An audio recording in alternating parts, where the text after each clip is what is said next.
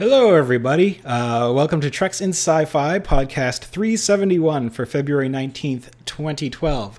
Obviously, I'm not Rico. This is uh, your buddy Joe from Canada, Billy Bob476 on the forums. Um, those of you who aren't on the forums may remember me from uh, various uh, Skype chats and things like that. And uh, I did do a, a, guest show way back when, in October 2009, on the movie Free Enterprise. And uh, I hope everyone enjoyed that one that was able to listen to it. And uh, this week, I'm planning to uh, chat to you guys about a couple of things, but primarily, uh, I want to talk about the short lived TV series uh, based in the Battletech universe. It's a, an animated series. So, anyways, I hope everyone's uh, had a chance to go out and see Star Wars Episode 1 The Phantom Menace in 3D and uh, has enjoyed it or has not enjoyed it. There's a, a very lively discussion going on about that one in the forums right now. I think it's one of the most active threads I've seen in quite a while. And uh, people are very um, opinionated one way or another about Star Wars specifically, George Lucas specifically, and um, you know 3D in general and and all that stuff. So uh, I definitely say go check that out if you guys want to. The forums are are a real real fun place. I haven't had a chance to go see Star Wars in 3D as of yet. Actually, I'm I'm really bad. I have the Blu-rays and I haven't even had a chance to watch those yet. I probably should get around to doing that, or I'll have to hand in my my geek card soon enough. Uh, though speaking of Star Wars, I have been doing one really fun thing in regard to Star Wars, uh, same as Rico has lately. Uh, I've been playing Star Wars: The Old Republic, the online game, and I must say I am really, really, really enjoying it. I I haven't had this much fun in an MMO in quite a while. Uh, you know, I played World of Warcraft for quite a few years and uh, and stopped uh, in the past few months. I guess a little while before Christmas, I stopped playing World of Warcraft just because I found it was getting a little bit tedious, and uh, you know, I thought I'd never say it, but uh, I wasn't having quite as much fun as uh, as I used to. But uh, the Old Republic changes that a lot, and I think the reason for that is because, um, well, the company that makes it, uh, well, the company that makes it is called BioWare and uh, they make quite a few other popular video games. One of which uh, specifically is called uh, Mass Effect, and they started to introduce, or they introduced a system in Mass Effect, and in a few games before that, including the older Knights of the Old Republic games, where uh, you had these branching conversations, and you know this stuff hasn't really ever been introduced in uh, in uh, massively multiplayer online games like World of Warcraft and EverQuest and all that. It was more traditionally, you know, you'd go up to to a guy who has an exclamation point over his head, and you have to get a quest, and some text pops up, and uh, you know it says, "Oh, hark, warrior, you need to kill twenty rats and bring me their pelts." And blah blah blah, and there's a whole bunch of text, and you know most people don't read the text; they just go to the bottom and say, "Okay, how many things do I have to kill?" So the cool thing that this game does is well you know you still see the guy with the, the flashing thing over his head though in this case it's a triangle. And um, you go and talk to him but the the full game is is voice acted so when you go and uh, talk to a quest giver they talk to you you talk back to them as your character i mean your character speaks you don't kind of talk into a microphone or anything but but uh, and there's options so you know you talk and they and they tell you what the, you want to do, and then you can react. You can say, "Oh, well, yes, I'll do that right away," or you could say, "Oh, I guess I could do that, but you better pay me," or you can refuse to do the thing. And based on your um, your responses, you can get uh, light side points and dark side points, and all these things. And I I just find that it really allows me to role play my character. And i don't really think i've ever been able to do that properly in in an mmo before even though technically they're called mmorpgs massively multiplayer online role-playing games. But i've never been able to do that until now because my guy has a voice and he talks and he has an opinion and an attitude and i can to a certain extent control that. And uh, you know i think that's really great. I'm not sure if i said it but i have a, a sith inquisitor.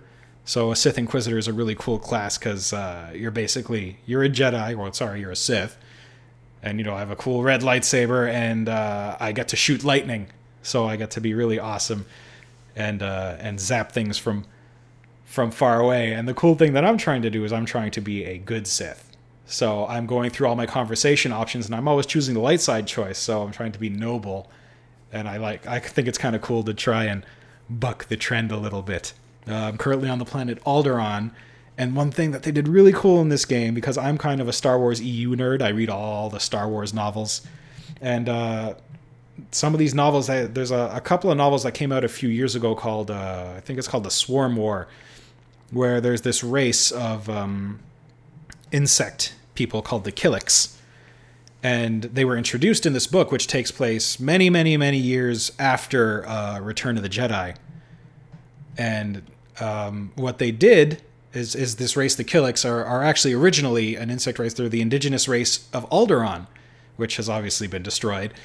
But uh, in the Old Republic, which takes place thousands of years before uh, A New Hope, the uh, the Killiks are on Alderaan. So I, I got there and I was like, oh, this is really cool because there's a, a, really cool expanded universe nod in here, and uh, you know, not everyone would get it. So you know, I think with stuff like that, they they did an awesome job, and I am really really enjoying it and continuing to enjoy it, and uh, all the haters can be silent because obviously with these games there's there's always a lot of people that have uh, again like Star Wars and things in general people have very strong opinions about their MMOs. I can die fighting. I imagine it's easier the second time around. Captain Duelos of the Courageous laughed. Very good, Captain Geary. If that's our fate, Numos interrupted again. There's another option. If we break up, every ship for itself. Some of us may win through to the Hypernet gate. Break up? Another captain demanded. You mean every ship for itself? Yes. The slower and more heavily damaged ships are doomed anyway. There's no sense. My ship took damage because it absorbed enemy fire that would have been aimed at yours otherwise. And now you want to leave us to Syndic labor camps? If there's no alternative. Quiet. It wasn't until everyone stared at him that Geary realized he'd spoken. From their expressions, he wondered what his voice had sounded like this time. This fleet will not abandon any ships.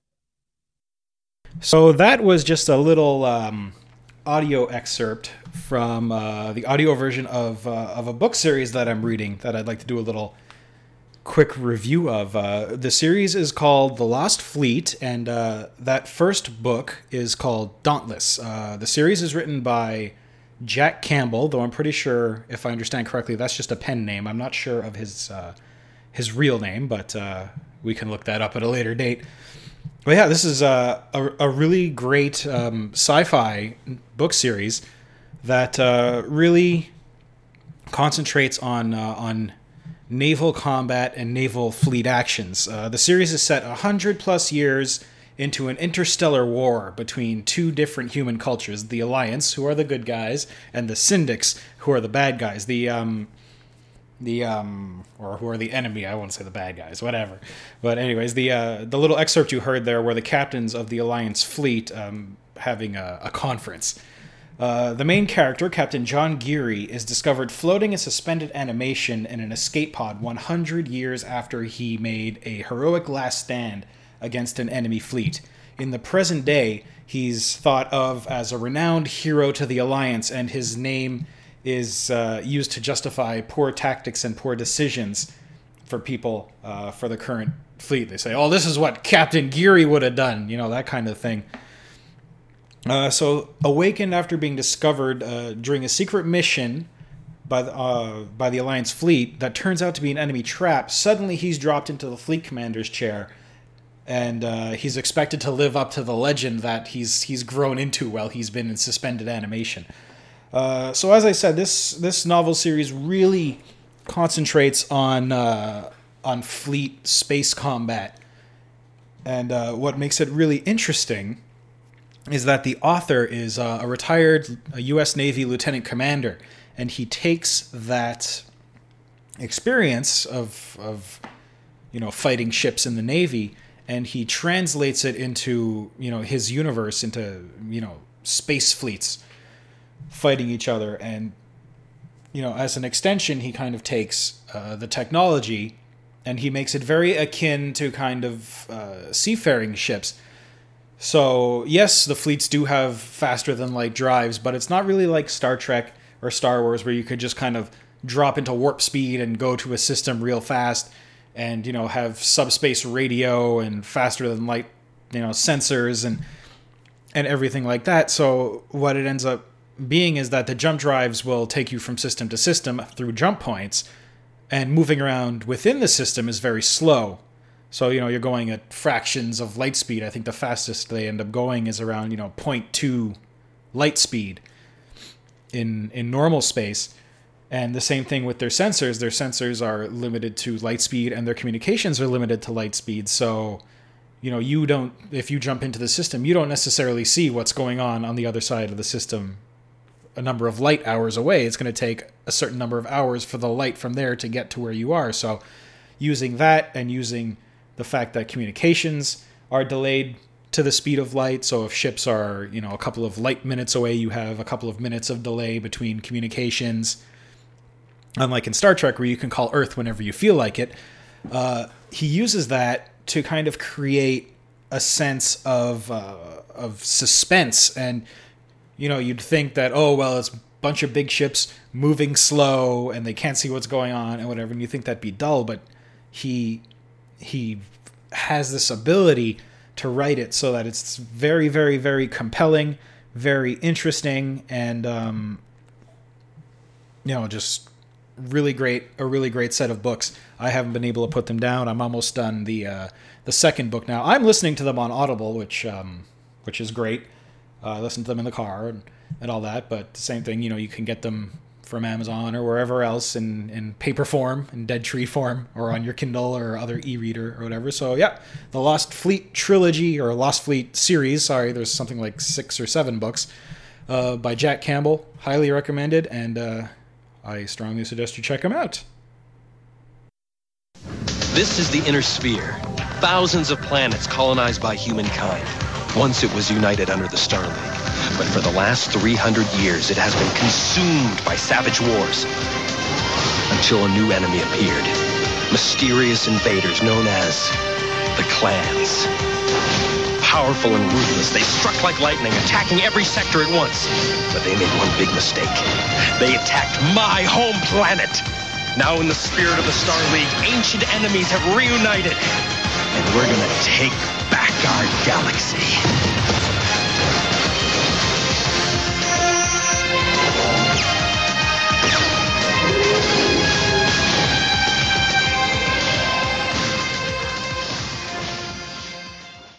Okay, so on to our main topic. What you just heard was uh, the first chunk of the um, intro to the BattleTech animated series. So I guess we should begin at the beginning. Uh, what's BattleTech? I'm sure you know it's a lot of people probably haven't heard about it. Well, BattleTech started uh, the BattleTech universe basically started back in 1984 with uh, a tabletop game that was created. It was originally called Battle Droids, and uh, I think that lasted about a year and was quickly uh, changed to BattleTech when uh, the creators realized that our good friend Mr. George Lucas and Lucasfilm had uh, copyrighted the name uh, or the word droids, and um, so yeah, basically it's a it's a tabletop game consisting of uh, mech combat or covering battle mech combat. Now, battle mechs are, are big war machines, which are uh, I guess derived from tanks, but that have you know arms and legs and walk around. They're piloted by by human pilots, and they're uh, you know bristling with rep- weaponry. So basically, players would arrange their their mechs, which were in reality, you know, little tiny models or pennies and coins and whatever, on a, uh, a hexagon tiled uh, field, and they would have turn based battles. Uh, rolling the, the rolling the dice to determines if if weapons hit or missed, how much damage they did, if parts of the mech were destroyed, etc., etc. It's uh, kind of similar to uh, a layout that, uh, say, you'd have doing battles in Dungeons and Dragons or other kinds of uh, tabletop gaming. Of course, uh, table like with many tabletop games that you know later developed into a pretty long and widespread series of different kinds of video games, including one of the first. Getting back to my first chat about Star Wars: The Old Republic, one of the first early online games called, uh, I believe it was called Multiplayer BattleTech, which you could play on uh, the Genie Genie capital G capital E Eni network way back when. Uh, I never got a chance to play that. And then uh, later on, Activision picked up the license and they started playing, uh, creating the MechWarrior games, of which probably MechWarrior 2 was one of the more famous ones in 1994. And then, you know, they all went on from there MechWarrior 2 Mercenaries, MechWarrior 3, MechWarrior 3 Mercenaries, MechWarrior 4, uh, the Mech Commander games, where instead of being first person kind of, I'm piloting a battle mech, you're kind of standing over or hovering over the world, controlling your mechs. And uh, finally, the Mech Assault games on, I believe, the Xbox. I don't think they made it to the Xbox 360. Yeah, so with all this uh, gaming and you know tabletop gaming and video gaming and whatever, this led to a lot of uh, informational source books outlining the universe and a lot of uh, of fiction narrative books like novels uh, detailing the universe of BattleTech, which uh, very, very soon became just as much about political intrigue and political power and all these things as much as it was about uh, mech combat. So the um, the intro to the uh, to the novel, or sorry, the intro to the show. It's not a novel. Uh, does does a, pretty good job of, of giving you a really really quick and dirty overview of uh, the universe up to this point. Um, it's the year 3050, and uh, humanity has colonized many, many worlds, all kind of centered around, uh, centering on Earth. But at this point in 3050, Earth is basically not very important anymore. It's not a government center, it's not anything like that. Uh, and at one point, all of these uh, colonized planets, which became known as uh, the Inner Sphere, uh, were united under, I guess, an interstellar government known as the Star excuse me, the Star League.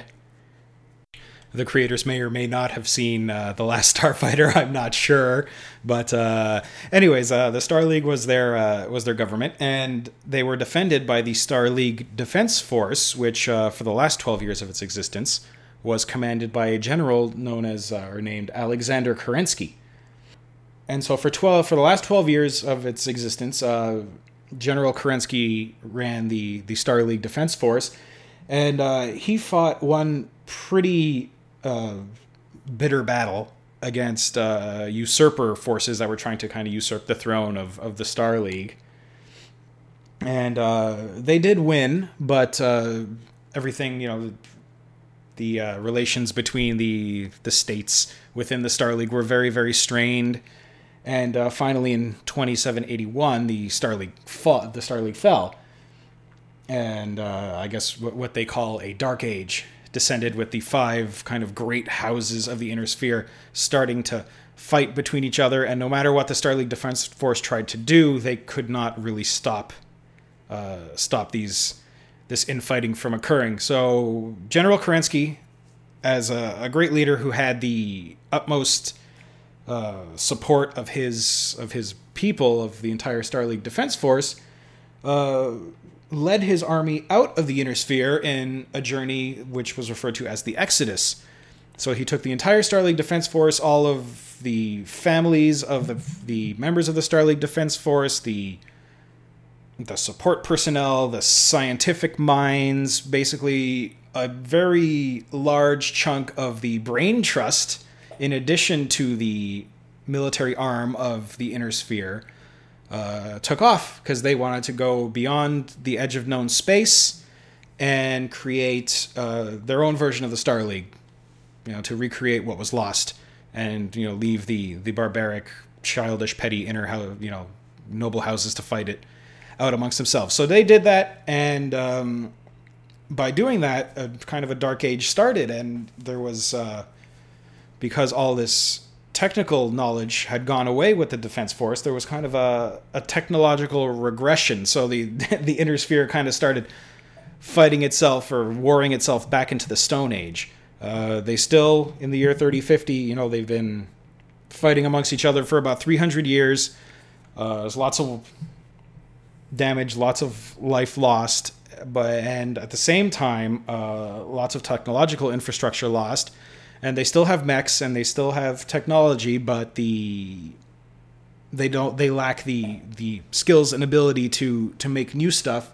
So basically, what they end up doing is is repairing what exists. Um, factories and industrial infrastructure is deemed off limits. You're, you know, the rules of war state that you're not supposed to destroy stuff like that, and um, and you know they kind of do the best they can at this point. So in 3050, you know, there's no major wars going on. There's kind of an uneasy peace going on, and uh, that's where we find ourselves at the beginning of this of this series.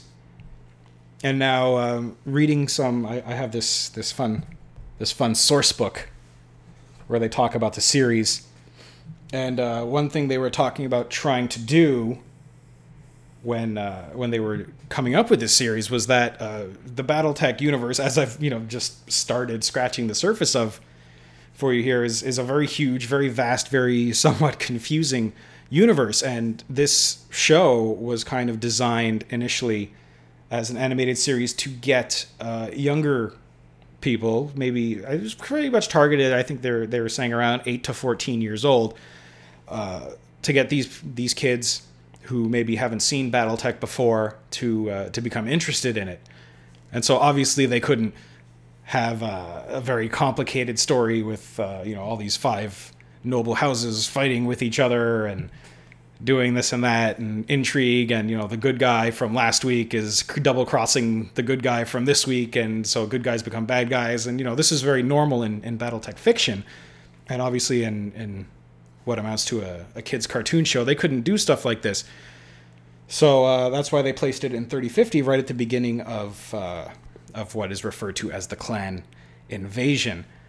You know doing this they could uh, very clearly show you know here are invaders that are a bad guy invading us who are a good guy. So it was it was a very easy way to kind of create a good guy and a bad guy, which is kind of a necessity for for I guess more of a a simple kids cartoon show.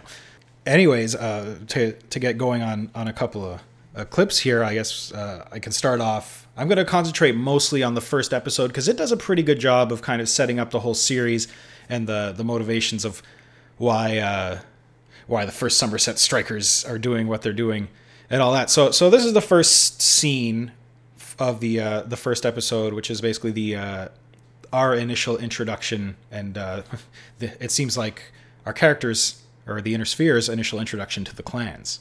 Attention, Somerset. I am Star Colonel Nikolai Malthus of the Jade Falcon clan. A full trinary stands ready to conquer your planet. What forces dare oppose us? Is this some kind of joke? You dare to refuse my batchall? Refuse your what? Prepare to feel the wrath of the Falcon's claws. This is Commander Steiner. Enemy dropshipper approaching. All staff and cadets execute Defense Plan Alpha. This is not a drill.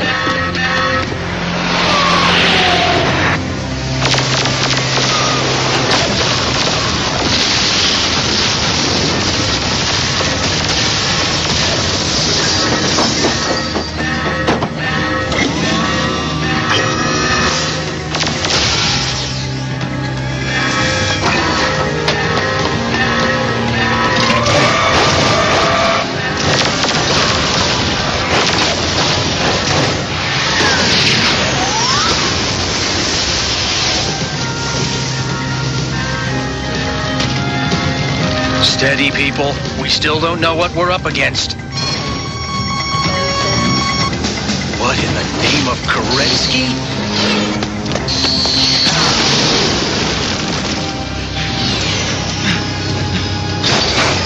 They're not like any battle mechs I've ever seen.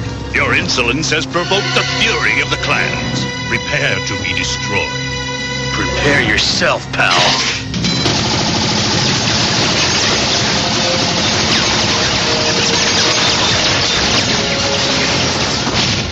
Colonel Kristen Redmond. Five against three, Nikolai. Hardly an honorable conquest.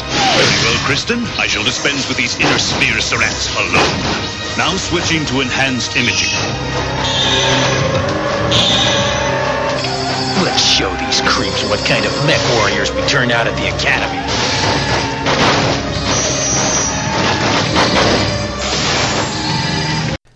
So they do end up showing them, showing the clans, the kind of mech warriors they turn out at the academy, unfortunately, by all being defeated very, very, very easily by the clan's incredibly advanced uh, and destructive mechs.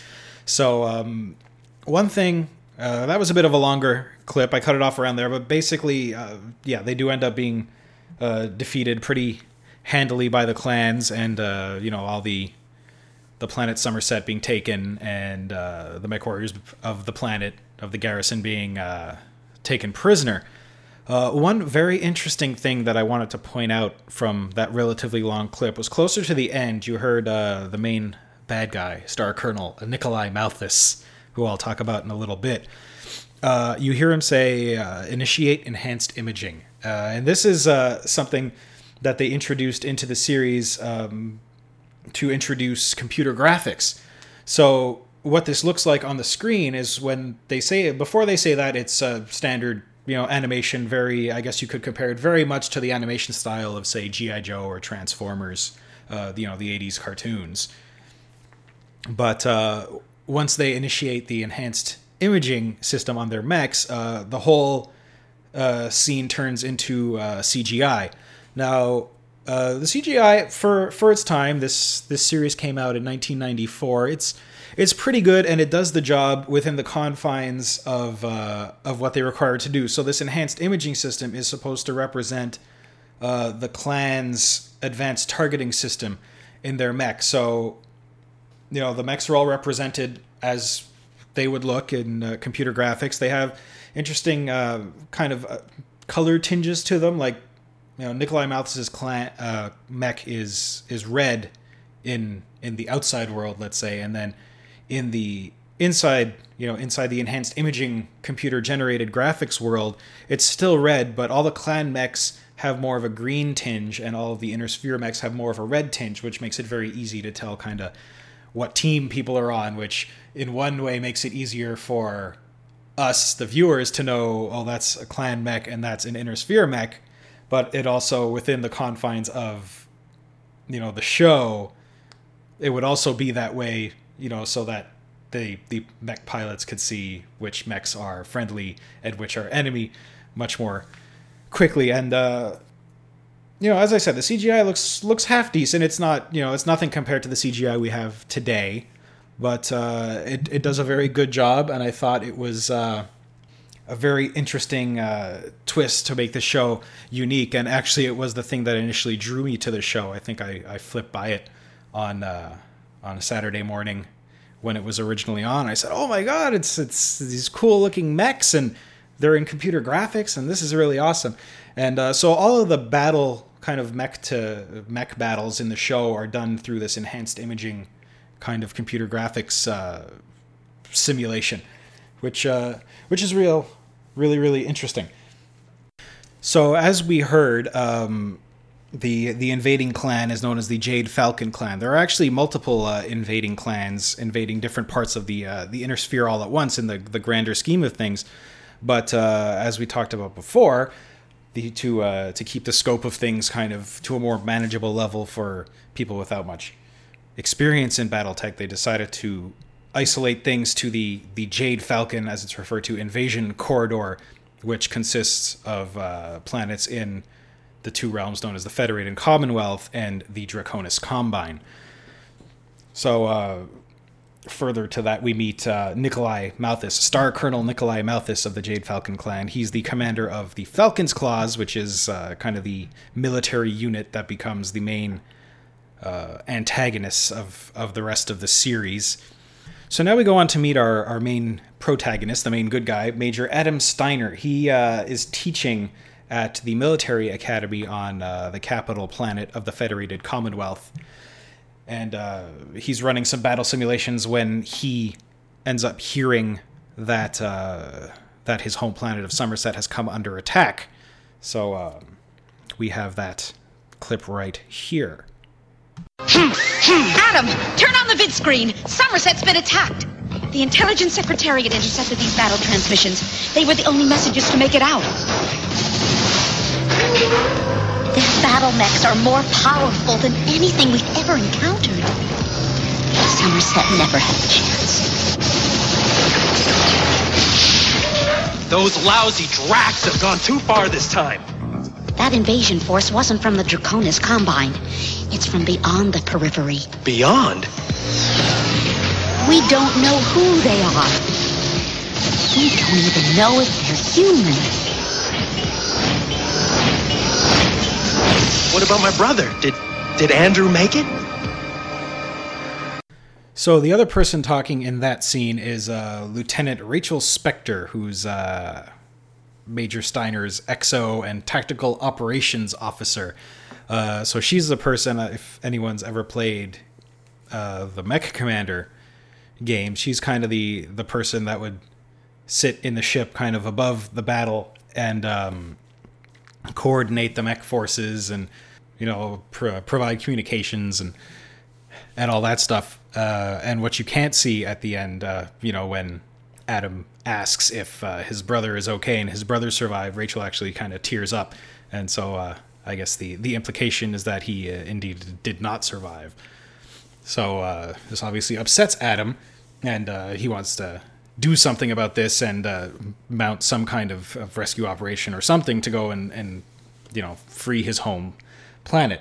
Now, one thing I should mention is that uh, the Steiner name is actually somewhat important in the uh, BattleTech universe.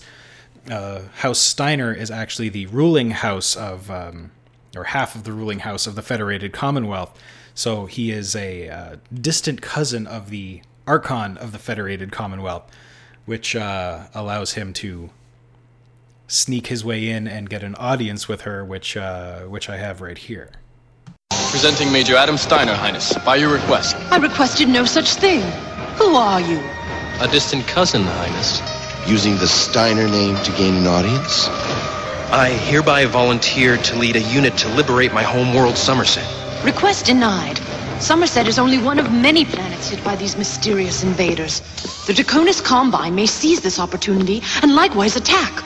This isn't just about Somerset, Archon. It concerns the entire Commonwealth. I'm listening. With a small independent unit heading towards Somerset, I could have the freedom to jump through all the occupied systems and gather information about the invaders. Until we know something about them, what hope do we have of defeating them? Hmm, your proposal has merit, but I'm afraid I haven't a ship to spare. I'm sorry, Major. So unfortunately, request denied because uh, not not because it's a bad idea, but because uh, there's no ships to carry them over to uh, to Somerset to uh, to free the planet. So this brings up uh, something to talk about, which are uh, ships in the BattleTech universe. Uh, interestingly, somewhat similar. I didn't plan this, I promise, but somewhat similar to uh, the ships from the uh, the book series that I I reviewed a little earlier in the in the podcast. Um, traveling through space in BattleTech is is a bit of a, a clunky affair. Um, they do have jump drives, but uh, they have also, at the very least, two different kinds of ships. They have jump ships and they have drop ships. So the job of the jump ship is only to jump from star to star. That's all they do, and they carry a wide variety and number of uh, drop ships.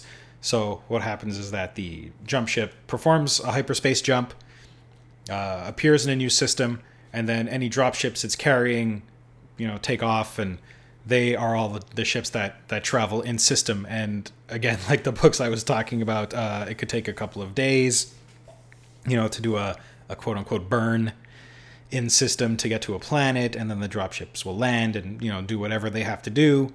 And uh, you know dropships don't necessarily belong to different jump ships. The jump ships are more like are more like taxis. So you kind of if you're piloting a dropship you catch a jump ship out of the system.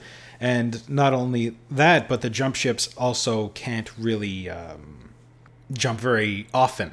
It takes a very long time to uh, to recharge the drive cores. They do it. They have these very large solar sails that they uh, deploy behind the ship, and it takes about a week on average, I believe, to um, to charge the jump drives.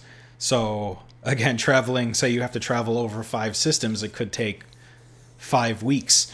So um, again, it's kind of a more, I don't know if I want to say realistic way to travel through space, but it's definitely slower than uh, than what we're used to seeing in uh, in sci-fi shows that we're that we're used to. But uh, you know, despite the fact that the Archon says that there's no ships available, um, it turns out that one becomes available. Uh, a ship from the Draconis Combine, which I don't think I've talked about much, um, aside from that they're involved in this situation. Um, so there is a little bit of this uh, political maneuvering that's so inherent to the BattleTech universe within this show, which uh, is kind of characterized through the interactions between people from the Federated Commonwealth and the Draconis Combine. Now, the Federated Commonwealth and the, Draconis Combine have been enemies for hundreds of years, you know, all the 300 years through these succession wars that happened after the Star League fell. And uh, at this point, they're very distrustful of each other. They're in an easy peace. There is some trade going on between the two of them, but uh, the people of the Federated Commonwealth and the people of the Draconis Combine are not friends. But uh, you know, the next scene cuts over to uh, the Draconis Combine jump ship Katana, which is uh, apparently a trading vessel that's trading inside the Federated Commonwealth. And all of a sudden, uh, Federated Commonwealth Marines burst in and uh, accuse them of smuggling. And as it turns out, they are indeed smuggling. And uh, in this this is where we meet uh, actually three more of our main characters uh, Captain Freshtat, who's the captain of uh, the jump ship Katana, uh, Franklin Sakamoto, who is, according to him, a traitor, but in reality, he's, he's a smuggler, and uh, Captain Miles Hawkins, who's the leader of the, uh, the, the FedCom Marines, who take back the ship which of course means that oh well all of a sudden a ship is available. So the archon quickly contacts major steiner and says if he can convince the uh, draconis combine crew to work alongside their former enemies in the federated commonwealth then um, well he's got himself a ship. And so i'm offering you all an opportunity you can continue your duties aboard the dropship Kwaidan and jump ship Katana, but under my command. It's a dangerous mission. But these invaders are a threat to us all. We would rather eat vegan slugrots than serve with filthy Fedcom sleaze. Yes, I agree. Who are you calling sleaze, you, you stinking little drac?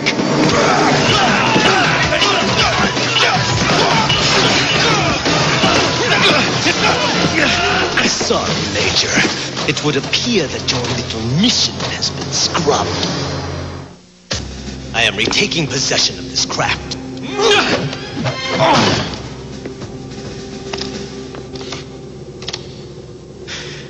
Anyone else? This foolishness ends now, Franklin-san. Let us retain some dignity, yeah? I am a businessman, not a warrior. When this mission ends and the invaders are gone, what happens to us?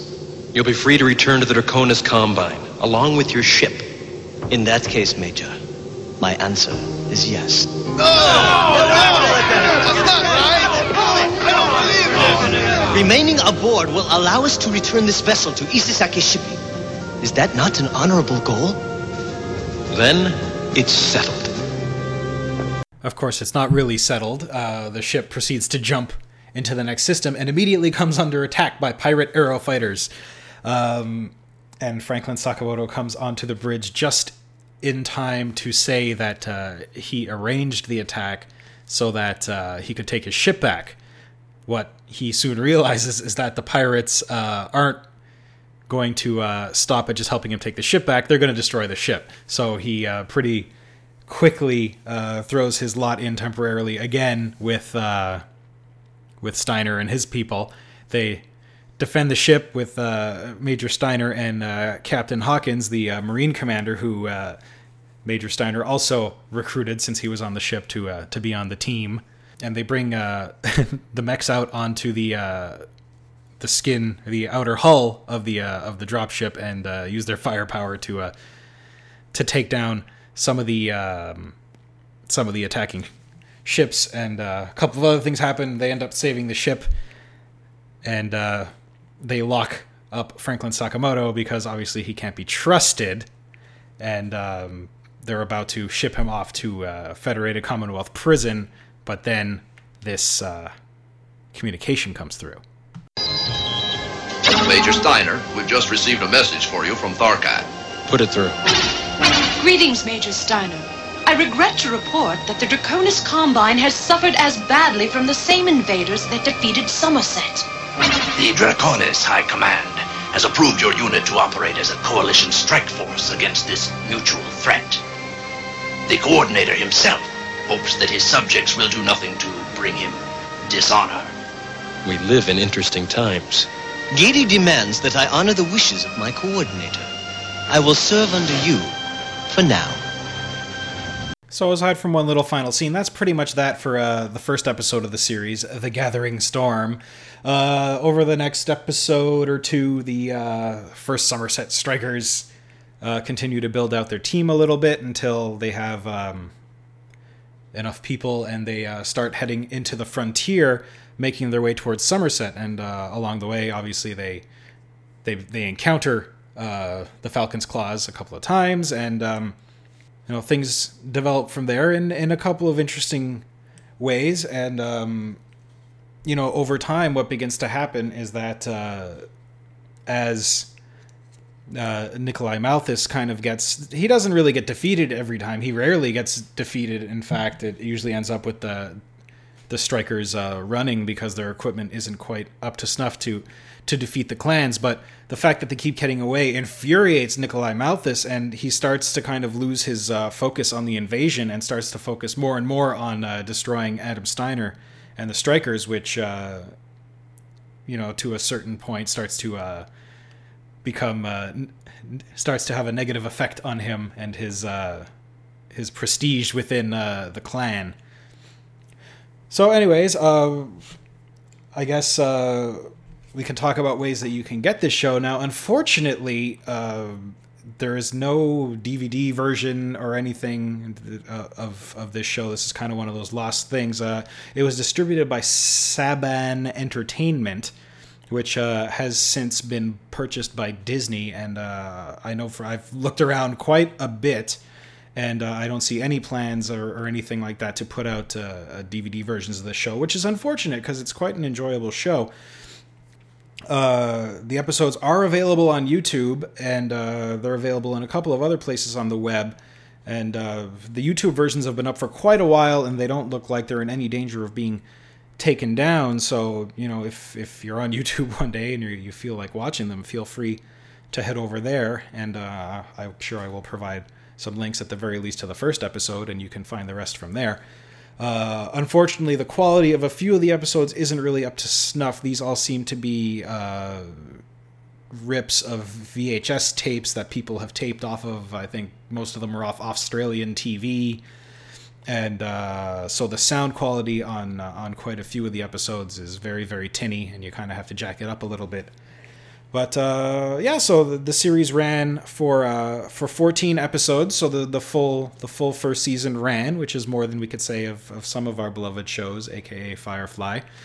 And um, unfortunately, they do leave us on a little bit of a cliffhanger. Uh, they do. I, I won't ruin it for for anybody, but suffice it to say, they do they do get to Somerset, and uh, there is uh, there is some fighting there, and um, we're left off with uh, with a bit of a surprise. So uh, so yeah, um, BattleTech, wonderful show, and um, I hope that I, I, gave you guys a little bit of of an inkling to uh, to take a look at both the show and at the uh, the universe uh, in in greater detail. Uh, you know the the books are are very very very interesting if if you're into uh, if you're into some sci-fi. I know quite a few of them are out of print at this point, but they can easily be found. Uh, there's still a few of them available on Amazon, and there's a whole bunch of them available on eBay. And um, if you love big robots shooting each other and political intrigue and everything like that, then I would most definitely give uh, both the BattleTech animated series and the BattleTech uh, universe in general uh, a bit of a look. So I guess uh, I guess that's that. I mean, I, I could I could talk so much more about this. Uh, BattleTech is so big and vast, and there's so many different facets to it that uh, you know I've I've barely scratched the surface with uh, with the, the, the, little chat about uh, about the animated series, and really honestly just a bit of an overview and and a bit of detail about the first episode of the animated series. But um, but yeah, um, next week Rico will be looking at the uh, the WB uh, Justice League animated series. So that's uh, two cartoon weeks in a row for those of you that uh, that enjoy animated shows. Uh, unfortunately, I don't think this is one that I've ever seen. Uh, I I can recognize it, I can think of it in my head, but I don't think I've seen an episode. So so I am looking quite forward to to hearing all about that. And um, aside from that, I just as usual want to want to thank everyone for listening and thank Rico so much for giving all of us the opportunity to to kind of sit in front of our computers and our Rico caves and uh, and talk about things that we're interested in. Because uh, I know a lot of uh, a lot of podcasters and and other creators don't don't really like taking the spotlight off of themselves. But uh, you know Rico you're you're an amazing person and uh, you continue to foster uh, great community and creativity and and everyone that uh, that that that seems to come across you. So uh, thank you very much, and once again, thanks to everybody else. Have a good uh, have a good week, and may the force be with you in 3D.